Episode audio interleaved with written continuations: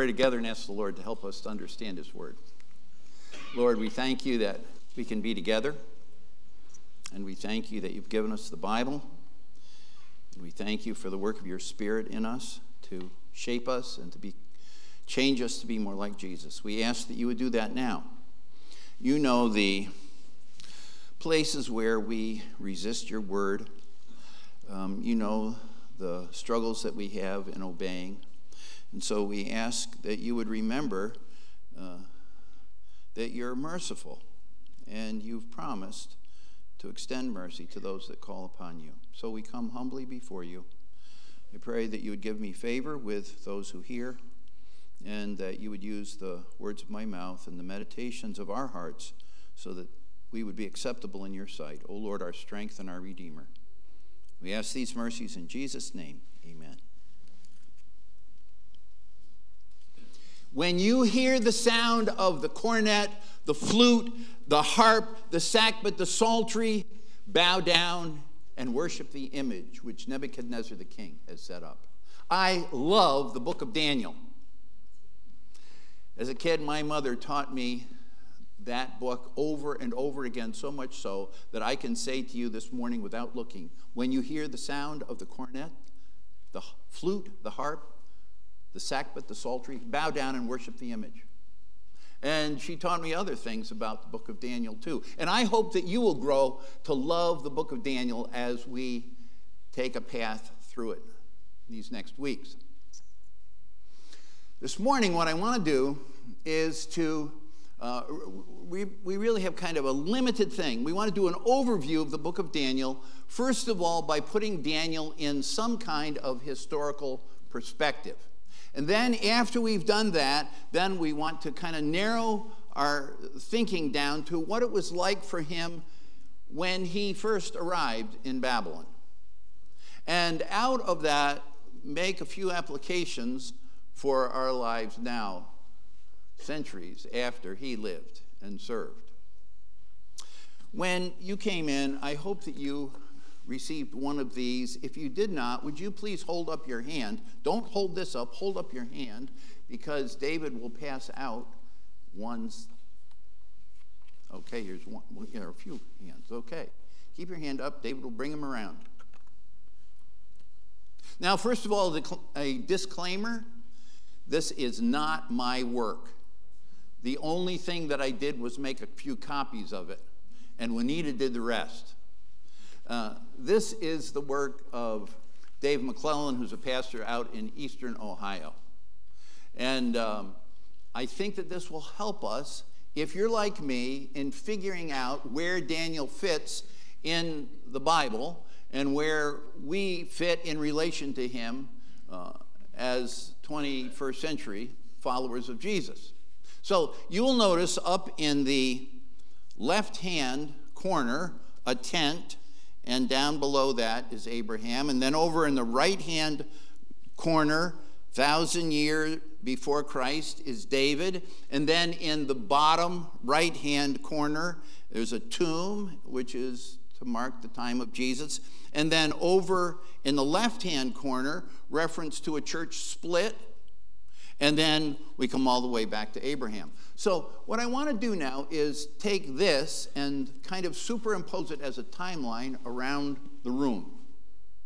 Um, so, imagine that Abraham is right over here above the music stands. And then in the back corner, um, who would be back there? Well, David. See? And then how about at the sound booth? Who's over there? Jesus. And who's up here? Well, the church split. So we can easily mark different places in Bible history just by remembering this little outline around the room. So, for example, again, looking at your card, where would we find Moses? Would he be between a church split and Abraham? No. Moses is partway down the wall there between Abraham and David. And where would we find Daniel? Well, Daniel's between David and the coming of Christ. You can mark Daniel down right at the back doors. uh, about 500 BC. And um, then what would be between the coming of Christ and this church split? Well, halfway down the wall, about 500 uh, Uh, AD, is the monastic movement, which is very important in the movement of the gospel around the world. And then where would we find the Reformation? Well, on this timeline, it's probably somewhere around the cross behind me.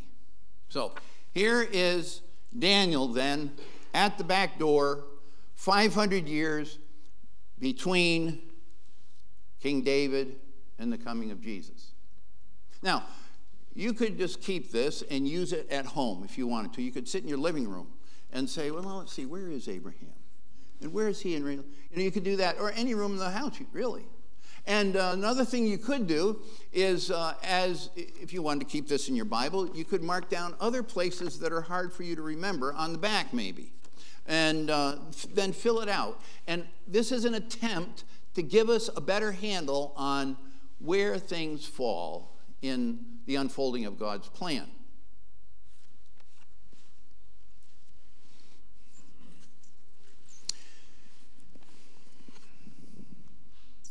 Okay, now that we've had the big look at where Daniel fits in Bible history, the next thing that we want to do is talk about the immediate context of the book of Daniel.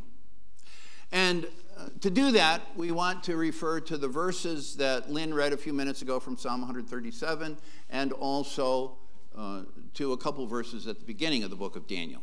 So if uh, you have trouble finding places in the Bible, and I say, well, please turn to Psalm 137, uh, and you say, I don't have a foggiest idea of where it is, here's an easy way. Psalms, the book of Psalms is about in the middle of the Bible. I, you know, that, that's where, so just let your Bible fall open to about the middle, and you'll come to the book of Psalms. Uh, there are 150 different Psalms or 150 chapters in the book of Psalms, and we're at Psalm 137. So if you could find that and just put your finger in it. And now, what we want to do is go from there over to the book of Daniel. And maybe you say to me, I have no idea where the book of Daniel is. That's kind of an easy one, too, uh, for this reason. Um, when I come out of the book of Psalms, what I do is turn to the right. Uh, I have to get closer to the New Testament. And so after Psalms comes Proverbs, Ecclesiastes, Song of Solomon, Isaiah, Jeremiah, Lamentations, Ezekiel, and bingo, Daniel is the next one. So if you just turn over a few pages to uh, past those books I mentioned Psalms, Proverbs, Ecclesiastes, Song of Solomon, Isaiah, Jeremiah, Lamentations, Ezekiel come to Daniel chapter 1.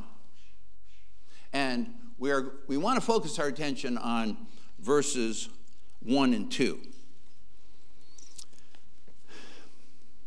In the third year of the reign of Jehoiakim, king of Judah, Nebuchadnezzar, king of Babylon, came to Jerusalem and besieged it. And the Lord gave Jehoiakim, king of Judah, into his hand. What is this?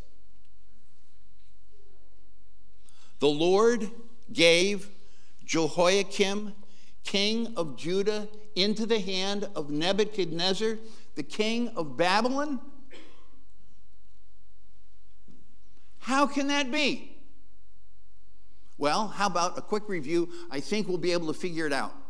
Go back to Genesis chapter 12. God says to Abraham, Abraham, I've chosen you. I'm going to make you into a great nation. I'm going to bless those who bless you. I'm going to curse those who curse you. And through you, all the families of the earth will be blessed. And so the Lord did multiply Abraham as a family. And before long, it was the nation of Israel. And that nation went down into Egypt as slaves. How could that be? Well, God had said to Abraham, through you, all the families of the earth will be blessed. Was the, Lord, was the Lord sincere when he said that? Or was that just a passing comment? The Lord wanted to bless the nation of Egypt. And so Israel lives there as slaves for 400 years. And we know something of the blessing because when Israel came out of Egypt, we're told that it was a mixed multitude. It was not Jews only. There were Gentiles that came out with Jewish people because they wanted to be identified with the people of God. After deliverance from Egypt, then what happens? Joshua leads the nation through the wilderness. Moses leads them through the wilderness. Joshua leads them into the promised land where they begin to vanquish the pagan peoples of that nation. But we know that in that case, God was continuing his covenant promises because people like Rahab came to know the Lord, pagan woman. So much so that she's listed in the genealogy of Jesus in Matthew. Well, after Israel comes into the land, then it's divided between 12 tribes. And then there's a very sad part for about 50 years, uh, um, 50 years, 450 years. Uh, Acts chapter 13, verse 20, for about 450 years, uh, judges rule in the nation.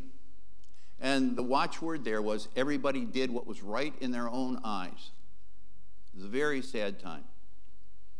Eventually, though, the Lord raised up kings Saul, David, Solomon, Rehoboam, and after that, the nation splits. There's a northern kingdom of Israel and southern kingdom of Judah. Northern kingdom, 10 tribes, southern kingdom, 2 tribes, and things don't go well.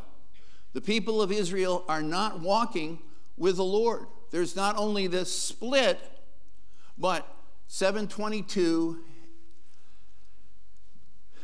the Lord brings Assyrians and they conquer the northern tribes of Israel.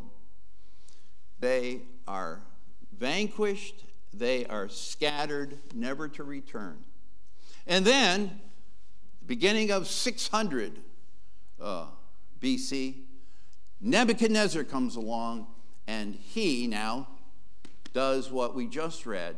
Nebuchadnezzar conquers the southern kingdom with Jehoiakim as king. Over the next 23 years, there would be three other instances where Nebuchadnezzar would raid the southern kingdom and exile people who lived there. In the third year of the reign of King Jehoiakim, we are told Nebuchadnezzar comes to Jerusalem and besieges it. How could this be? How could God allow his people to be subjected to this kind of treatment? In the covenant, God said to Abraham, I'm going to bless you so that through you all the families of the earth will be blessed. But he also said, If you do not follow me, I will curse you. So there are these twin ideas in the covenant obey me and I'll bless you, disobey me and I'll curse you. And at this point now, immorality and idolatry are rampant among the Jewish people. And so the Lord, faithful to his covenant promise, brings judgment on Jehoiakim and the southern tribes. We shouldn't be surprised at that. The Lord had said it. Look at Deuteronomy chapter 4, verse 27, for example. He says, If you turn away from the Lord, I will scatter you among the nations, and you will be few in number. The Lord is doing two things here. First of all, He is keeping His promise to His people. And secondly, he is underscoring the sovereignty of his purposes. He says, I'm committed to blessing all peoples. And if you won't be a blessing, then you will involuntarily take my name to pagan peoples. And that's what happens as Israel now goes into captivity in Babylon. The Lord wants to bless Babylon. What an unusual way to do it. And then the Lord says, um, I love you to Israel, Same passage, Deuteronomy 4. I love you. And if you return to me, I will return to you because I'm merciful and gracious, full of compassion. So when Nebuchadnezzar defeats Judah and the nation goes into exile, the Lord is keeping his covenant that he made with Abraham and his descendants. The Lord is a merciful God. That's the emphasis here. God loves his creation and he loves the people that he will save. But the book of Daniel is this sobering reminder and it pauses it causes us to pause and consider if the Lord is really about the business of making his name great in all the earth, to what extent are you living for God's agenda?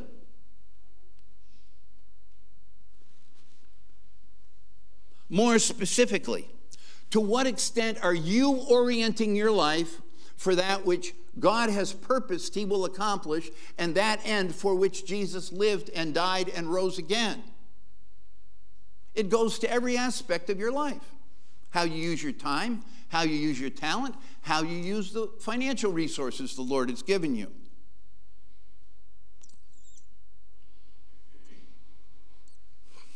Well, so we've looked at where Daniel fits in Bible history. Where, where is he anyway in this room? Oh, yeah, he's right back there. That's where Daniel is. Um, now, what we want, and we, we've touched on how Daniel ended up in Babylon. But now, what we want to do is ask this question What was it like to be an exile in that pagan land? Well, now we can turn back to Psalm 137. And you'll notice right away, first verse by the waters of Babylon, there we sat down and wept. It was a sad time to be in Babylon for Jewish exiles. They knew something of the violence of war. They knew something about being separated from their family. They knew something about exile, oppression. And as best we can tell, Daniel was perhaps an early aged teenager, maybe 14, 13, 15, something like that, when he was taken into Babylon. Daniel reminds us, just by him being an exile, of what people tell us are about 80 million people around the world today who are exiles, not living in their homeland. What do people do in times of deep distress? That's what Psalm 137 is about. Now, it's a psalm of lament. The writer is grieving in his pain. It's chiastically structured so that you see balance at the beginning, at the end of the psalm. Babylon mentioned at the beginning, Babylon mentioned at the end. Then Zion remembered in the middle section, both front and back. And then right in the middle, how can we sing songs of Zion as our captors want us to do when we're in a strange land? How can we sing songs that are designed for the glory of God in front of those that just want to make fun of us and are being, are being captives now and exiled? How can we do it? And the answer seems to be we can't do it, it's an impossibility. Uh, and, and so they say, uh, so the writer says, I, I don't want to know how to play anymore. I don't want to sing anymore if I have to do it in these circumstances.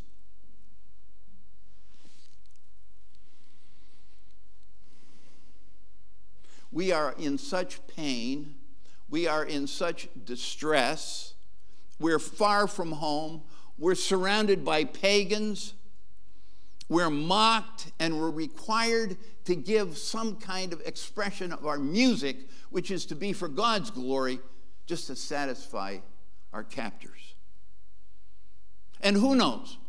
When this psalm was written, it may have been that the writer also was reflecting on Israel's long years of disobedience.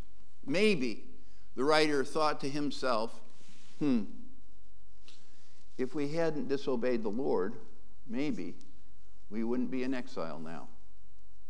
Maybe we wouldn't have experienced the consequences of our disobedience. Well, whatever that speculation may be, what we want to do is ask ourselves the question how do people who are in deep distress respond based on this psalm? And I think there are some pretty easy steps that are identified here. What's the first thing that we see? The writer acknowledges his pain and he cries out to the Lord. I wonder, I know that there's pain in your life. I don't know the details perhaps, but there is pain in your life, right? That's time to go to the Lord. Psalm 62, verse 8 says, Pour out your heart to the Lord, O people. You move toward Him when you're in distress. In other words, grieve honestly. Don't try to act as if everything is all together and good when down in your heart of hearts, you're breaking apart. But then the other thing that we see here in this psalm is this remembering. Remember. We remember the past, and in the psalm, first of all, there's a reference to remembering Zion, and then there's a reference to remembering Jerusalem. And what does this remembering do? Well, it provides perspective. When we think about the past and how the Lord has cared for us in difficult times, it's an encouragement. It gives us perspective. It also gives us confidence for the present. For example, Paul says, He who has begun a good work in you will perform it until the day of Jesus Christ. This is not the end. Your distress, how bad it is today, is not the end of God's work in your life. And so that's what the psalmist does. He remembers God's goodness and uh, gives him hope. And uh, uh, imagine, imagine that you, like me, received a text this week from a friend who's out of state. I'm not talking about any of you. He's from out of state, and he's talking about how overwhelmed he felt. And as I listened to his story, I thought, yeah, I think if I were in his boots, I'd feel overwhelmed as well. He's vulnerable. Well, this psalm encourages us to cast our cares upon the Lord because he cares for us. And I'd say that to him if he were here right now. In your distress, turn to the Lord. Don't try to handle life's problems by yourself. You were not designed to carry that kind of weight. You need to cast your cares on the Lord because He will sustain you. Remember how the Lord has brought you through storms in the past. And then there's one more help in this psalm pray. Do you see how it ends? Verses 8 and 9 are prayer. They're a prayer that the Lord would prove himself and give relief by coming in righteous justice.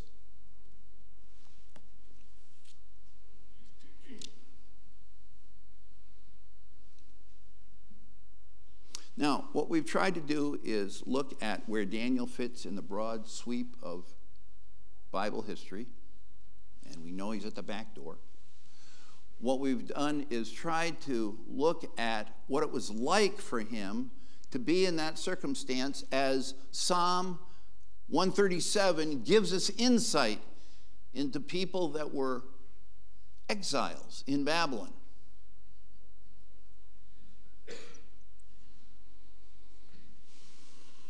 But where do we go from here if we want to get an overview of the book of Daniel?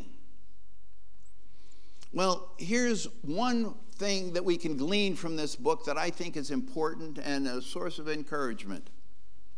based on Daniel's experience. And let me just say this uh, Daniel was in Babylon. Do you know how long? You know how long he was there? Anybody know? Best we can tell, Daniel lived in Babylon as an exile and never went home from the time that he was 14, at least 70 more years.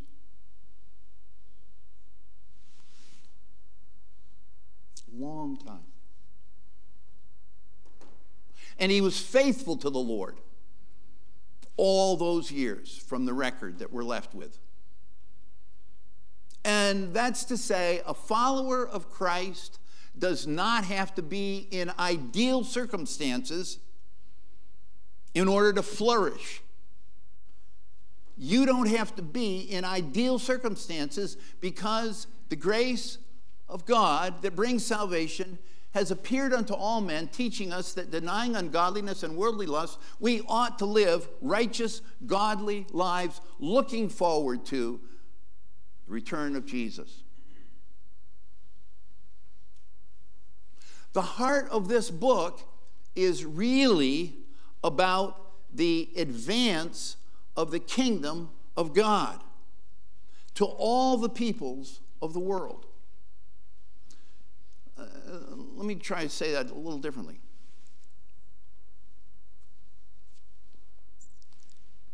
The basis for the Bible is God's heart to save lost humanity. That's the reason that we have the Bible. Or we can flip it the other way. God's commitment to save lost humanity is the reason that we have the Bible.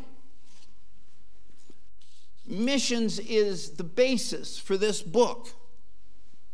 And the Bible lays out for us the basis for missions.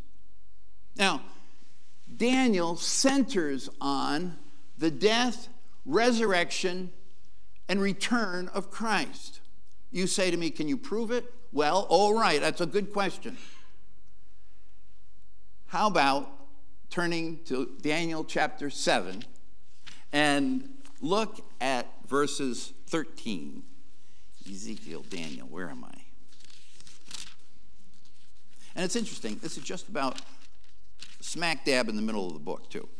Uh, Daniel chapter 7, verse 13.